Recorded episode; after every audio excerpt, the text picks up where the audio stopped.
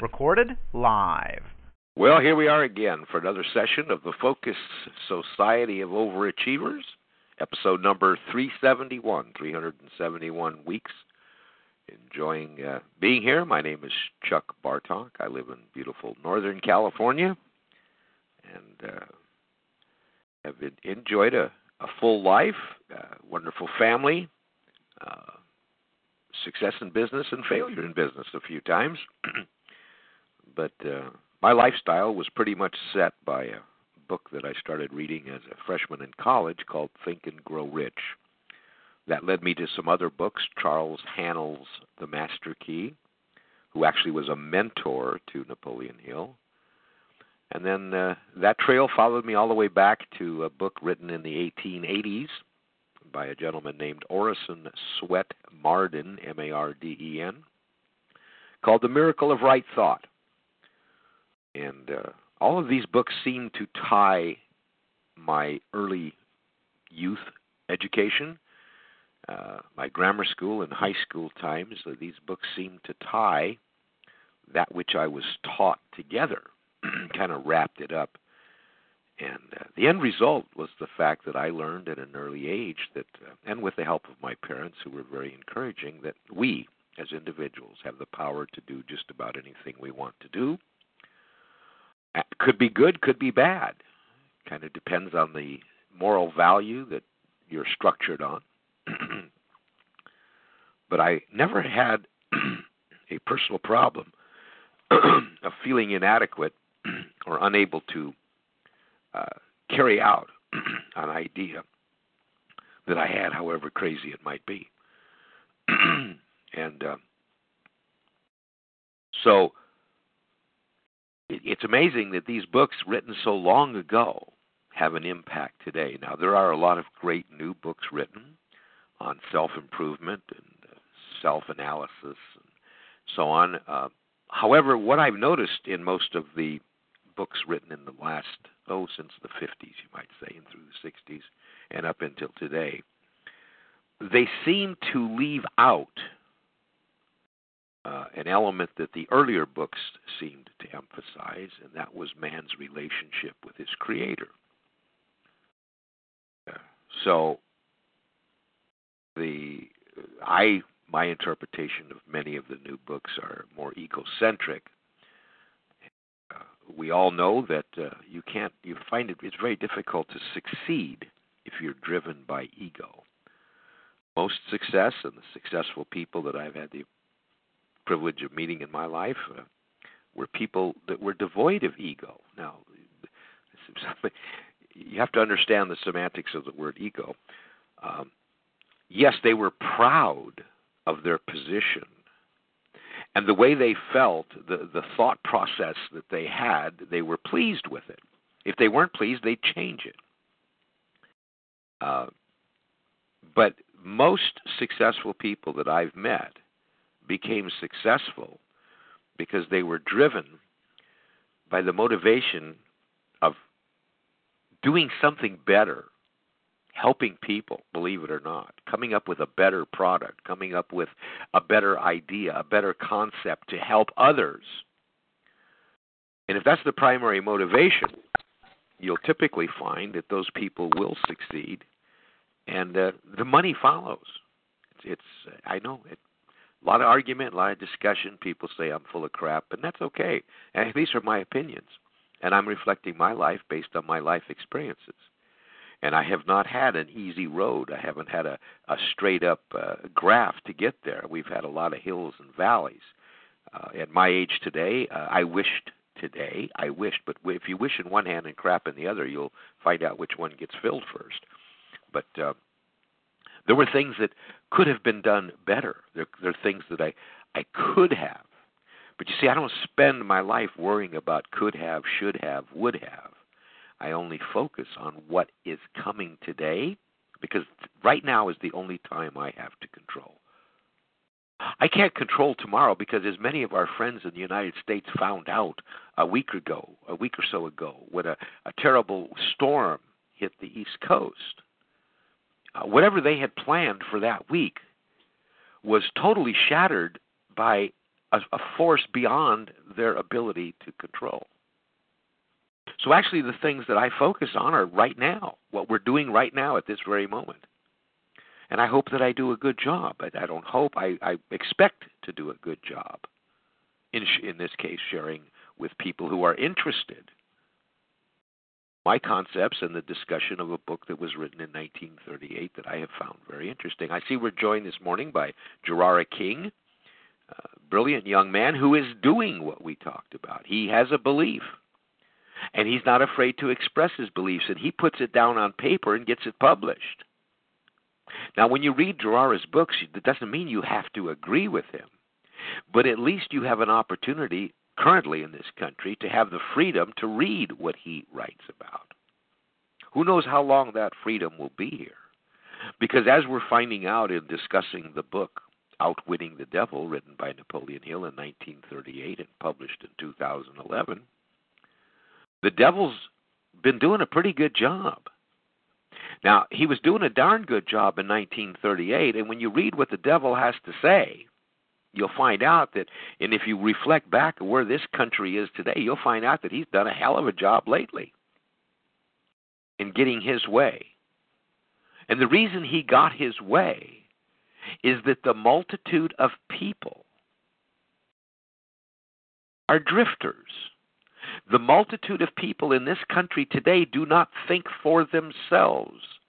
They're lazy enough to let other people think for them, and consequently, they're being led to enslavement. Ten years ago, five years ago, and today, it's going to become greater. We will have more enslaved people in this country than we had 10, 15, 20 years ago. That's my prediction for the next four or five years. We're going to have more people enslaved in this country than there was the, during the Civil War. Of course, there's more people today. We've got a bigger population to drive from. I posted on social media this morning that the topic would be discussion of education, and on pages 174, the devil starts to talk to Napoleon Hill about how he controls education, how easy it is, and so on, and what obviously the, the intent here by Napoleon Hill is to find out what we should do to change it. The devil said, when Napoleon Hill challenged him, uh, describe the changes needed as they come to you. The changes needed in the system.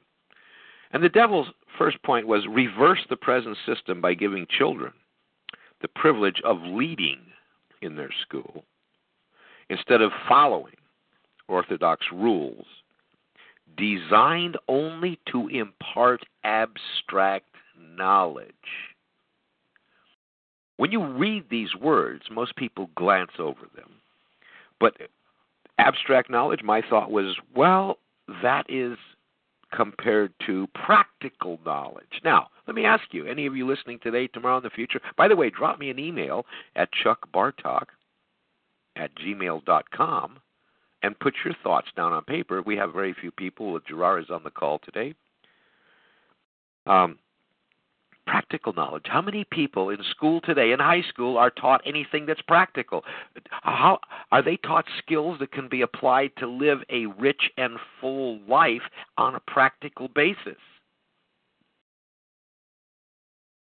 Let instructors serve as students and the students serve as instructors. That's pretty pretty bold statement by the devil. As far as possible, all, organize all schoolwork into definite methods through which the student can learn by doing and direct the classwork so that each and every student engages in some form of practical labor connected with the daily problems of life. How about giving your students to, to learn how to, to manage personal finance? How about in high school giving students a checkbook with money in it? Phony money. And, and, and I know that there are courses that do this, but it's not emphasized. It's not a, a major curricula part. The daily problems of life, yes. Every one of those kids in school today are going to suffer daily problems in life, believe it or not. I don't give a damn if you go to college. That isn't going to solve your problems, Joe and Mary. The biggest problem you're going to have is a debt that most people would be, would choke at 20 years ago. I've said it before. How in the hell did a guy like me get a degree from a major university in four years without an ounce of debt? I'll tell you how. I worked during school, that four years, and I earned enough money to pay my bills, and I was taking 20 units. How did I do that? That was my focus. That's what I did with my time. I made it productive. And I'm not the only person, by the way. I, I, I don't have any great uh, uh, skill. All my roommates, all of my peers were doing the same. There were a few of them whose parents were helping them uh, in a major way. But the majority with the guys and the gals I hung out with were working their butts off. Ideas are the beginning of all human achievement, the devil says. Teach all students how to recognize practical ideas, practical ideas that may be of benefit in helping them acquire whatever they demand in life. Teach the students how to budget. there we go. This is the devil speaking, and use time. And above all, teach the truth that time is the greatest asset available to human beings and it is the cheapest. And that time is what you have right now. What are you doing right now to benefit yourself and others? Or I should say, what are you doing with your time to benefit others, which automatically benefits you? We all have the same amount of time. I love people who say, I don't have the time. You know what? We all have the same number of minutes per day. It's what we do with those minutes, what we focus, what we act upon, how we accept the challenges that are given to us at that time and don't put them off. Handle the challenge now. Teach the student the basic motives by which all people are influenced and show how to use these motives in acquiring the necessities and luxuries of life. Teach children what to eat, how much to eat, and what is the relationship between proper eating and sound health. Most of you have heard that I became obese over the past three years because of a change in lifestyle, and I let myself slide. And I became obese. Yes, O B E S E. According to the charts, my weight put me in the obesity class, and I never considered myself I would ever be obese. And when I realized that I couldn't do the things that I liked to do, and I found it very difficult getting up off my knees in the garden, and I found it laborious to t- bend over and tie my shoes, and I found my walks in the morning getting shorter and shorter. Isn't that interesting? Exercise is good, but you know, it became a strain, so consequently I shortened my walks, which allowed me to become more obese. I decided in May of 2012 to no longer be obese. I already knew what to eat because I pretty much had a good diet in the past, a good food plan. But what I did is I altered my food plan, increased my number of meals a day from one to five, and designed a rigorous yet practical and no cost exercise program. End result here I am, six months later, down 32 pounds and 20 ugly fat inches and I'm no longer obese. Now, today, see, I told you I knew what to eat. I just let, I know, in this case, I'm admitting publicly, I let myself go. It wasn't anybody's fault. There's nobody to blame for it. It wasn't my job. It wasn't my government. It wasn't anybody else. I personally made decisions to stop doing things that were to my benefit. And then I realized I can't continue to do that. But today, when I go to the grocery store and see what mothers with three or four children have in their food basket, it I'm appalled. And these same people are screaming they can't afford. I mean, you know, the cost of groceries. Ladies and gentlemen, groceries, good, solid groceries, groceries that are healthy in this country today is the lowest cost part of your life anywhere in the world. Ah, but guess what? In order to utilize these assets, in order to utilize the low cost quality food, you must invest some time and energy. My wife made a stew two, three nights ago. And we cut the meat into cubes from a large roast because the roast was relatively inexpensive. And we had about nine different vegetables, primarily focused in the root vegetables parsnips, rutabagas, turnips, uh, tuber, tuberous uh, vegetables such as uh, t- potatoes, onion, squash. We had some above ground vegetables, squash, cabbage, mushrooms. We put that all into a stew and let it cook all day. Now, I know what the relative nutrition value of that meal was, and its cost for the two of us, and we still, well, we finished the stew last night. We we literally had about ten meals. I mean, that's two people, so five meals out of that pot of stew, which broke down our our per uh, per food cost probably two dollars, two dollars per serving, two dollars per meal. Teach children the true nature and function of the emotion of sex. Above all, teach them that it can be transmuted into a driving force capable of lifting one to great heights of achievement. And I refer you to chapter 11 of Napoleon Hill's book, Think and Grow Rich. Think and Grow Rich. I do have chapter 11 recorded. If anybody would like a personal copy of the chapter uh, in a narrated form that's quite easy to understand and listen to, drop me an email. There's no charge. Chuck Bartok at gmail.com. Teach children to be definite in all things, beginning with the choice of a definite major purpose in life. I want to share with everybody listening today, tomorrow, in the future. A good friend of mine, Mark Janaruski, now living in Hawaii, a fantastic motivator and a good trainer and his his the basis of his system is founded on think and grow rich and that's where he and I bumped into each other many years ago. Mark is a wonderful wonderful trainer. He has skill that I I, I envy his skill in communication. He's going to have another session next spring. Every time he puts up a uh, a series of training, it gets filled very quickly uh, I'm going to suggest that anybody listening that's interested in learning more about the definite major purpose of life, which is something I hope everybody has, and if you don't, I don't care what your age are, what your age is, go ahead and do it now.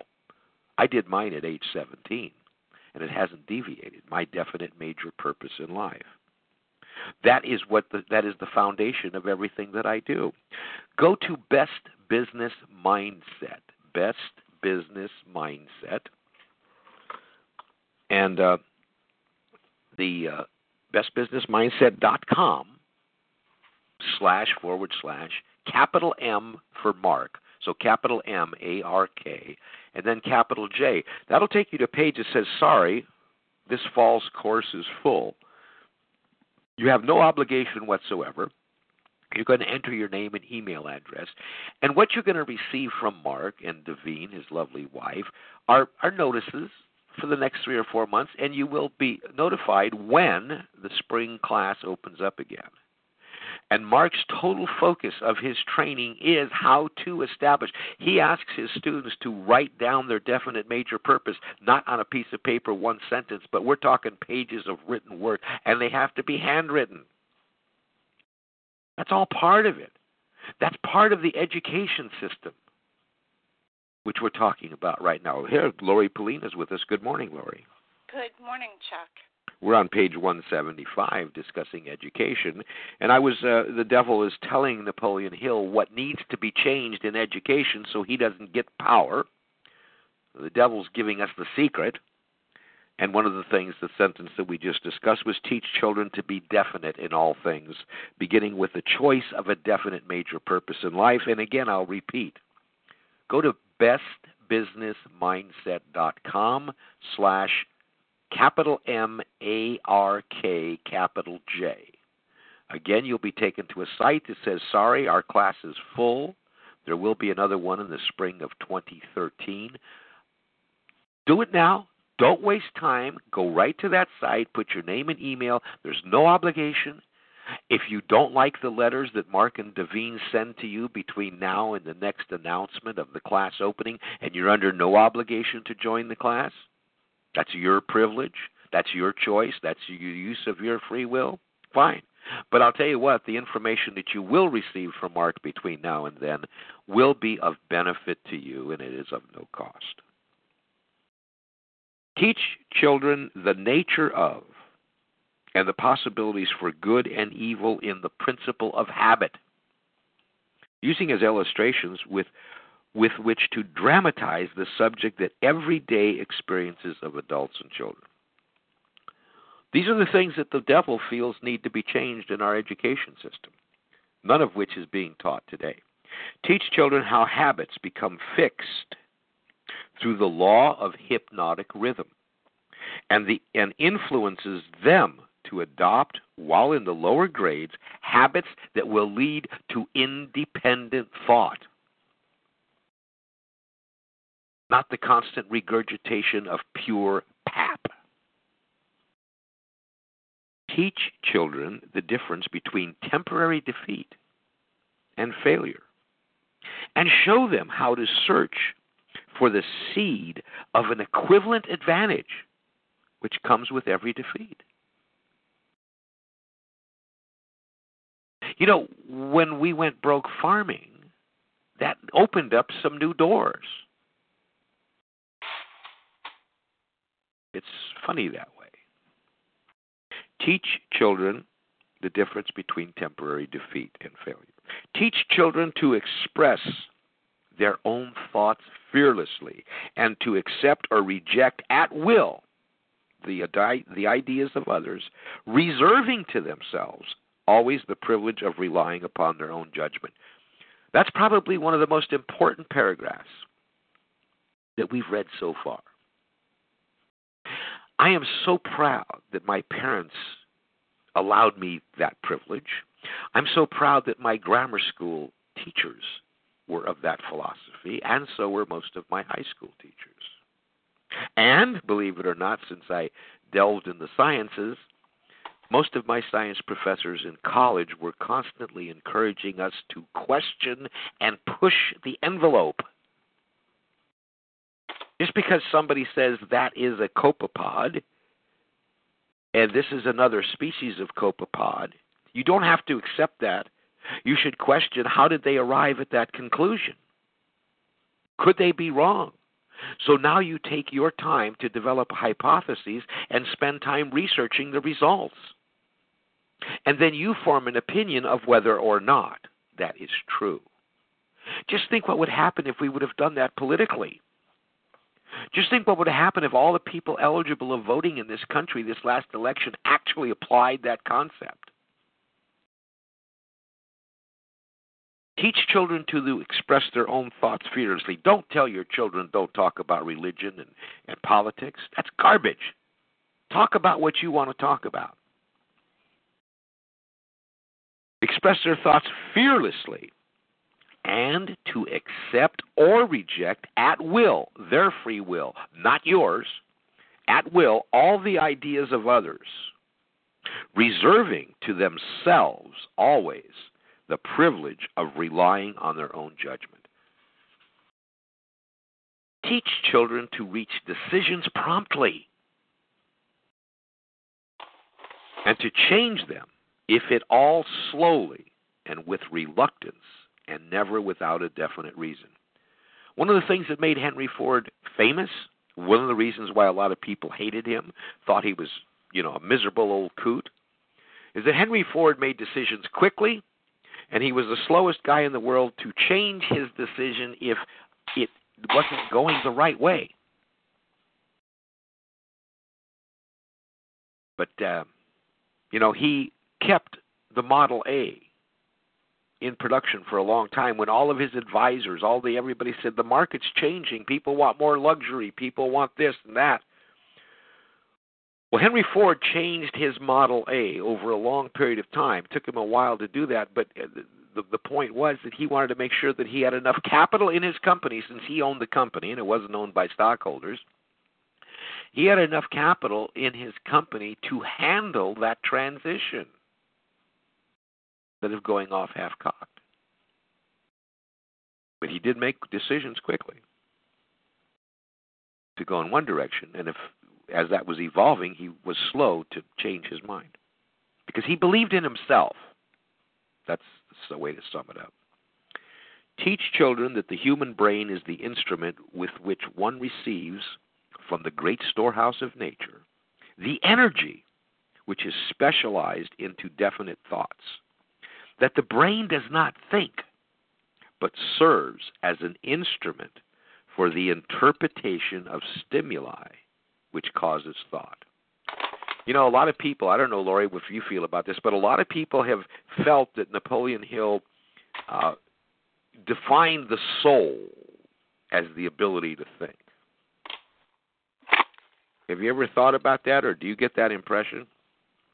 I think he did uh, do that. Yes, I think the soul is defined by him as as that area that we control, um, which is our thought base, and that's really the only uh, thing that we, as human beings, have control of. So. Mm-hmm. I, you know, it, it, it's funny how these little simple things that he talks about are so true today. this was written 70 plus years ago. That's the other thing that's interesting. This conversation with the devil was in 1938. And the devil is telling us what he feels needs to be done to change the education system so he is not in control as he is. And uh, everything that's being said here today is reflective of today's environment. Teach children the value of harmony in their own minds and that it is attainable only through self control. Oh my God, self control. Oh, we can't have that. Teach children that there is a law of increasing returns, which can be and should be put into operation as a matter of habit by rendering always more service, better service than is expected of them. Oh, so powerful. Those of you listening to this call today, tomorrow, and in the future, dwell upon that paragraph again. There's so many gems. By the way, if you don't have a copy of Outwitting the Devil, get one. They're inexpensive, ten, twelve dollars. Go to bestbusinessmindset.com slash devil, D-E-V-I-L, lowercase, devil. See what's available, buy a copy, have it shipped to your house. Read it not once, read it over and over again. Bookmark these pages, write on it, do whatever narrate it, take recordings. There's some powerful stuff here. If you if you don't have children and are thinking of them, or if you have children today and wondering why they're being why they're drifting, stop and think. What the devil is telling you is what needs to be changed, so that he doesn't have the power of the drifters. Teach children there is a there is a law of increasing returns. As long as you've developed the habit of providing more and better service than is expected of them. When they go to work at that first job, don't just show up and punch the clock. Be like a Lori Polina and extend yourself. And you will be rewarded. This garbage that I hear about that big business is is is oh, taking such terrible care of the poor people. Oh my God. You know what? People go to work for big business, and if they do their job right, they're going to re- be rewarded. Why in the hell should we reward people who are there half-assed? I'm sorry. This teachers' union, ladies and gentlemen, what's wrong with the educate? Well, the devil didn't know about the teachers' union uh, then. But can you imagine somebody getting a job and not being able to be fired, regardless of how good you are at it? And boy, do they scream bloody murder and say that your children's lives is at is at the stake here if you don't uh, bend to our rules. Well, they've sure done a great job, haven't they? When what, 40% of the kids in some school districts don't even graduate high school, and most of them are illiterate today. Most of the children entering college today are illiterate, can't write a sentence with good structure, don't have a single personal thought in their own minds. I'm sorry, I'm on a rant today. Here, here, here we go. Another blockbuster, another blockbuster paragraph. Teach children the true nature of the golden rule. And above all, show them that through operation of this principle, do unto others as you would have others do unto you. Everything they do and for another, they do also to and for themselves. Does that sound like gobbledygook, Lori? Teach children not to have opinions unless they are formed from facts. My gosh, I you know, I was in a social context, social environment the other last week with a gentleman right after the election. And he made a statement to the group. He said, "Boy, I'm sure glad that, you know, the elections what they were so we didn't have to put up with uh, Romney who lied all the time." And I very very quietly I said, can you uh, I, uh, interesting comment can you prove to me one lie that Mr. Romney uttered? And He looked at me and he said, "Well, what do you mean?" I said, I, "You just made a statement to this group that the candidate Romney lied all the time. Can you give me evidence of any, any of these lies?" He looked again, and you could see that he was lost. And I said, Well, what lie are you talking about? And he looked lost again. Because number one, what he was doing is regurgitating something that he read or heard. Check our place, so if you gotta get anything out of there. So there's no- noise in the background. What's happening, Gerard? You there, Gerard? Hello, Gerard. Here we go. How many millions of people regurgitated the same untruth? Because they're just repeating what they heard by some empty talking head. But it's interesting that people that did the research in these debates and so on, Mr. Romney didn't make any lies. The other gentleman did. The other gentleman's been lying for four years. Who cares? Teach children not to have opinions unless they are formed from facts or beliefs which may be reasonably accepted as facts. Teach children that cigarettes, liquor, narcotics, and overindulgence in sex destroys the power of will and leads to the habit of drifting. Do not forbid these evils, just explain them. Isn't that a new concept? You know, back in 1938, Napoleon Hill, I guess, wasn't too happy about cigarettes, liquor, narcotics, and overindulgence in sex for children. Oh, golly, I thought that was the kids' rights today. Teach children the danger of believing anything merely because their parents, religious instructors, or someone else says it's so. what do you think of that statement, Lori?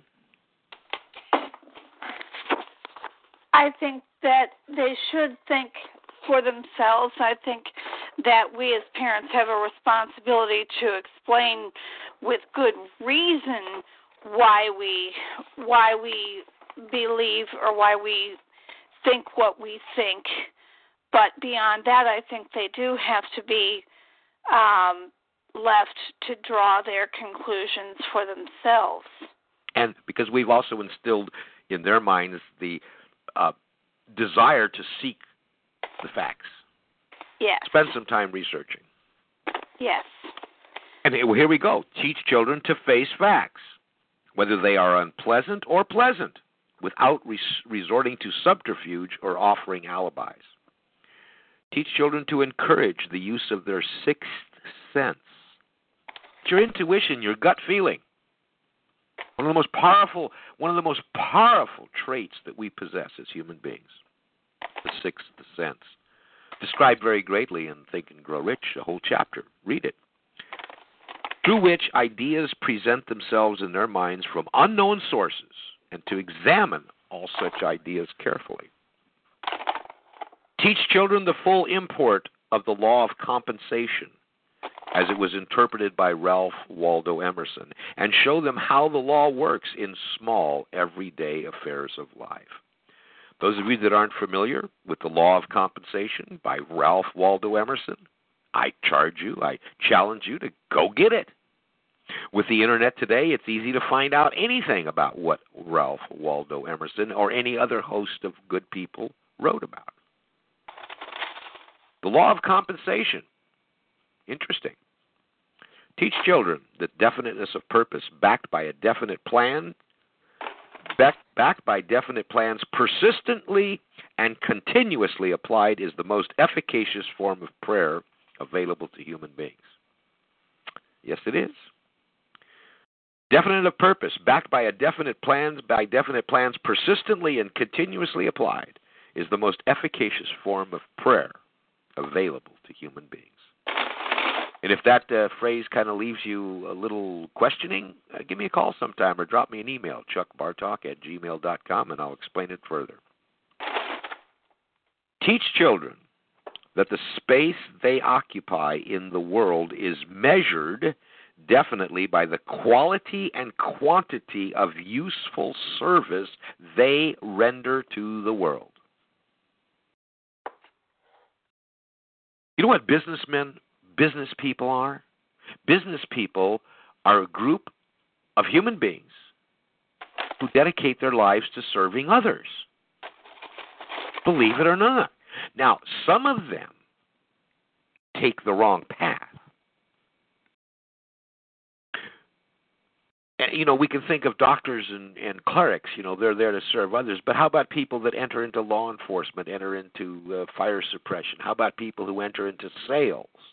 A car salesman, a good car salesman, makes money regardless of the economy because they've developed their clientele based on serving their clientele. And believe it or not, there's a lot of them around.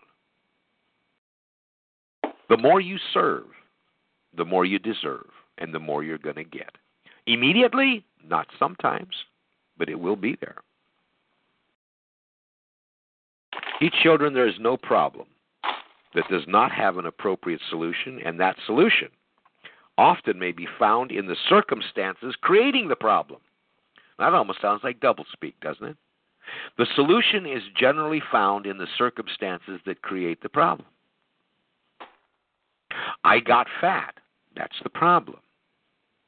It's because of what I ate. Well, the solution is what did I eat?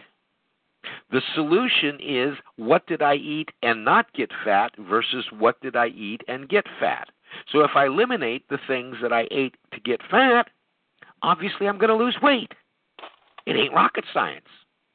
And I don't have to spend millions of dollars buying things that are supposed to do it for me because I have the free will to decide what I'm going to eat and as many times a day. I'm currently eating 5 times a day and it works out great.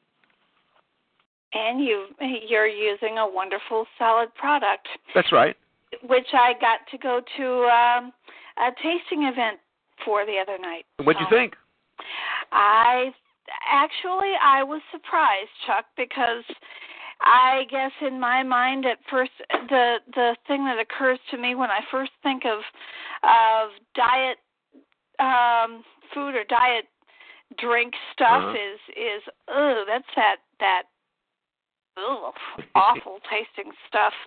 And what I found last night was it was um surprisingly very pleasant. Well, you know what? I would at sometime after this call, and maybe today or tomorrow, we we need to talk about that experience. Okay? okay. No, I'm serious because because I, I I appreciate the fact that you had the opportunity, but but then you, there's always a hook, you know, and and one of the hooks is I think those those uh, parties are wonderful, and it does give people like yourself the opportunity to be introduced. But there, as you know, there's a lot more to it. Well, right, but this was this was a uh, friend of mine from church, and Uh huh. and he just he's just starting out, and Good. he he did the the great yeah. invitation. Hey, you know, I I just I need a favor. Would you just come try this out for me? And Right. and instead of feeling like oh gosh, he's gonna try to hook me into you know whatever. Right. Uh, well, gosh, I can do you a favor. Sure. Yeah, I can come try the thing You out. I mean, gee whiz. Well, you know, and I I think if if uh, I I really believe Lori that you know when uh, well we'll talk later, okay? we, we, we can. You know, Yeah. this is not the time to. So But- no, it's not, and I don't want to get sidetracked. Right, but I, I'm glad that you had that opportunity. I am as well because, like I say, it really surprised me for what I, from what I preconceivedly had in my mind. Well, see, Um, what you what it- you've developed is personally is an open mind over the years. Yeah, You know. I I tried it out. I I said, well, there's no harm in at least trying Yeah. it. Didn't And- cost you anything but a little bit of time. Yeah. There you go. Teach children that their only real limitation are those which they set up or permit others to establish in their own minds. Teach them that man can achieve whatever man can conceive and believe. I love those IEV words. Man can achieve whatever man can conceive and believe. Teach children that all schoolhouses and all textbooks are elementary implements which may be helpful in the development of their minds. But the only school of real value is the great university of life, wherein one has the privilege of learning from experience. And finally, today, teach children to be true to themselves at all times. And since they cannot please everybody, therefore, do a good job of pleasing themselves. Again, that goes back to one of the things before Lori and everybody joined us today. Uh, I mentioned is that if we every day can kneel down at our bed at the end of the day and give thanks for the opportunity and give gratitude for the opportunity of being here for another day and say honestly to ourselves, being born in the image and likeness of greatness, that we did a good job. I'm pleased with what I did today. And if you have some argument with yourself about what you did today, sit down at that time and draw up the plans so that tomorrow the same mistakes will not be made again. But first of all, give yourself praise for what you did right. Mention the things that you did wrong, but emphasize the things you did right. We have a population today that spends all their time and energy trying to be better at something that that uh, they're weak in instead of elaborating and enhancing that which they're already good at. Because every human being born in this country around the world today have talents. They have talents at regardless of what age, 40, 20, 50, 60, my age in the 70s. We all have talents. Why do I want to learn to do something else today? Donate my dead devote my time and energy to become a mountain climber. I have no desire to become a mountain climber. Number 1, the desire has to be there, but I do have skills that I've developed over the years, and what I'm spending my time and energy doing is enhancing those skills because they're positive. They're the things that work. All I try to do is become better at it, and that that's what a good business person does. They build that better mousetrap. They got a mousetrap that's selling well. A good business person is always working to make that mousetrap even better, coming up with the next iteration. How do you think Apple got to where they are? They're constantly, they're already working on whatever. I, I'm not an Apple person, but they're already working on probably three iterations above. Teach children to be true to themselves at all times, and since they cannot please everybody, do a good job of pleasing themselves, and that is not egotistical. I've never met a successful person, as I've said on this show, who had an ego. You don't need an ego to be successful. The lack of ego will allow your success to be, get there a little quicker and uh, probably be a bit more substantial.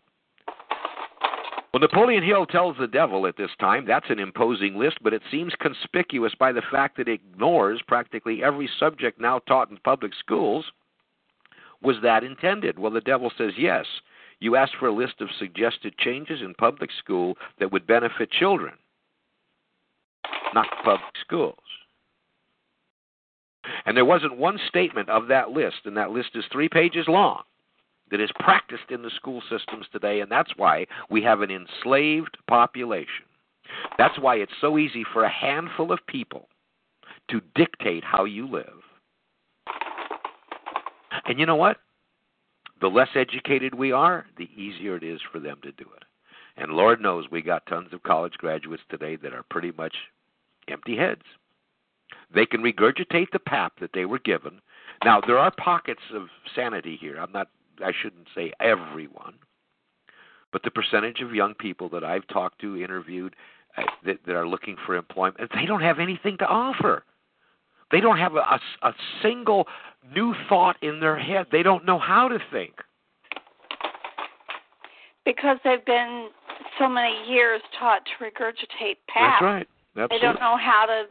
I mean, it's they don't know how to draw an accurate conclusion for themselves if it hit them upside the head with a brick ball. Uh, with a brick. Thank you, Lori. That's true.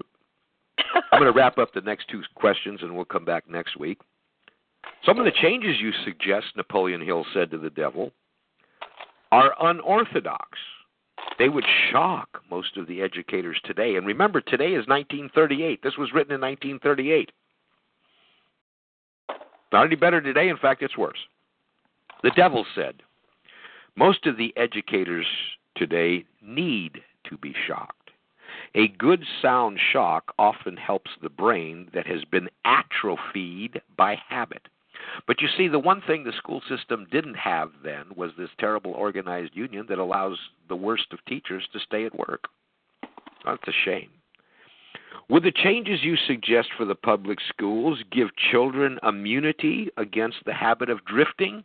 Those of you that listen to this today, tomorrow, in the future don't understand what drifting is, get a copy of the book, bestbusinessmindset.com at uh, slash devil, or listen to the past episodes. Yes, that is one of the results the changes would bring about, but there are others too. You know, the editor of this book, who found this manuscript, which was written in 1938 and just published last year, she makes the comment that she can't say that she agree with each thing in the devil's list. Well, I'm sorry, I do. However, when she stopped to analyze his list of recommendations, the question came to her mind Isn't that what our schools should be teaching our children? The devil knew this, and we didn't. Sharon wishes Hill had thought to ask why our schools are what they are and where they are and what and where they aren't. A great scholar, the great scholars who designed our systems of schooling, must have realized the importance of at least some of what the devil professed our schools would be teaching. Why aren't the things of practical knowledge part of the curricula? She asks. Why aren't we teaching children how to manage themselves? Why aren't we teaching high schoolers how to manage life, practical life, day to day existence, how to figure out how to keep your automobile running, balancing your finances, establishing goals, and having and developing the habits on how to get there? How could the original architects of what today is our compulsory education system been so far off target? The devil did not make the claim that the school system is one of his primary vehicles for creating his. Uh, the devil did make the claim that the school system is one of his primary vehicles for creating and sustaining his large army of drifters. Now, I'm sorry. I agree with. I mean, she asked the question, could it be? My answer is, I believe that. I've watched since I've been in school. I went to school first time in 1947. I've gone through the system, graduate school, undergraduate school, high school, and so on. And what is here today is worse than what, and it wasn't too cool. I mean, I did have some great teachers through high school and college. When I went back to speak Later on, I looked out into the audiences. I talked to students. I've talked to students since then. We hire people, you know, we hire college graduates, or I did when I was active. And uh, it ain't the same. I don't know why. Well, I know why. Because if I want power, I have to have people that I can easily subjugate, and I can easily subjugate people who don't know anything. I can't subjugate a person who thinks for themselves. Right. You can't. The government can control. Uh, the government right now is able to control the the brainwashed Mhm. idiots, Mhm. kids that that paid thirty or forty, fifty thousand dollars to go to school to be to be taught junk, to be Right. taught to regurgitate pap, and then wonder why when they come out they can't find jobs because the majority of them can't write. Well, and practical people won't hire those kind of people because there's no benefit. There's no benefit to me as a business person to have to uh, instill an education in, in a 21 year old who already went through this system. I don't have time for it. I want a person who can jump in and get going. Someone who believes in themselves. When I give somebody a task to perform, I expect it to be performed. Right. And the better they perform it, the more they're going to be compensated. That's right. Hey guys, it's the time tells me it's time for me to go. Thank you, Lori. Thank you, Kamchatka. I'm sorry we didn't recognize you. You snuck in here in the back. Uh, we are here every Tuesday, 11:30 Eastern till about this time, about an hour. We're discussing the book written in 1938, Napoleon Hill interviews the devil. It was published in 2011. It was hidden from public because uh, the Hill estate and the foundation felt that it might be detrimental to his reputation because it's extremely controversial. If anybody would like a copy, please get one at bestbusinessmindset.com slash devil. They're available new and used. It's a great read. Uh, I'm seriously thinking of narrating the book. I've got to get together with Sharon and the owners of the manuscript to see if I can get permission to do that. But uh, I thank uh, Lori Polina and Gerard King, the wonderful author, our, our good friend Gerard, who is usually muted. But, you know, five books published. When this young man, when we met him, he was just publishing his first book five, six years ago. Today he has five books published, two of which are required reading in the philosophy departments of major universities. And guess what, guys? Gerard is not even 40 years old yet. But you know what? Gerard thinks. And he knows how to express his thoughts, and he isn't afraid to let people know his thoughts. And guess what? There's a group of people that want to read his thoughts. Conversely, con- consequently, they buy books, and Gerard has a small, modest income. I want to thank you all for joining us. We'll be back again next week. Don't go out and have a good day because you know what? There really is no alternative. Thank you all very much. Bye bye.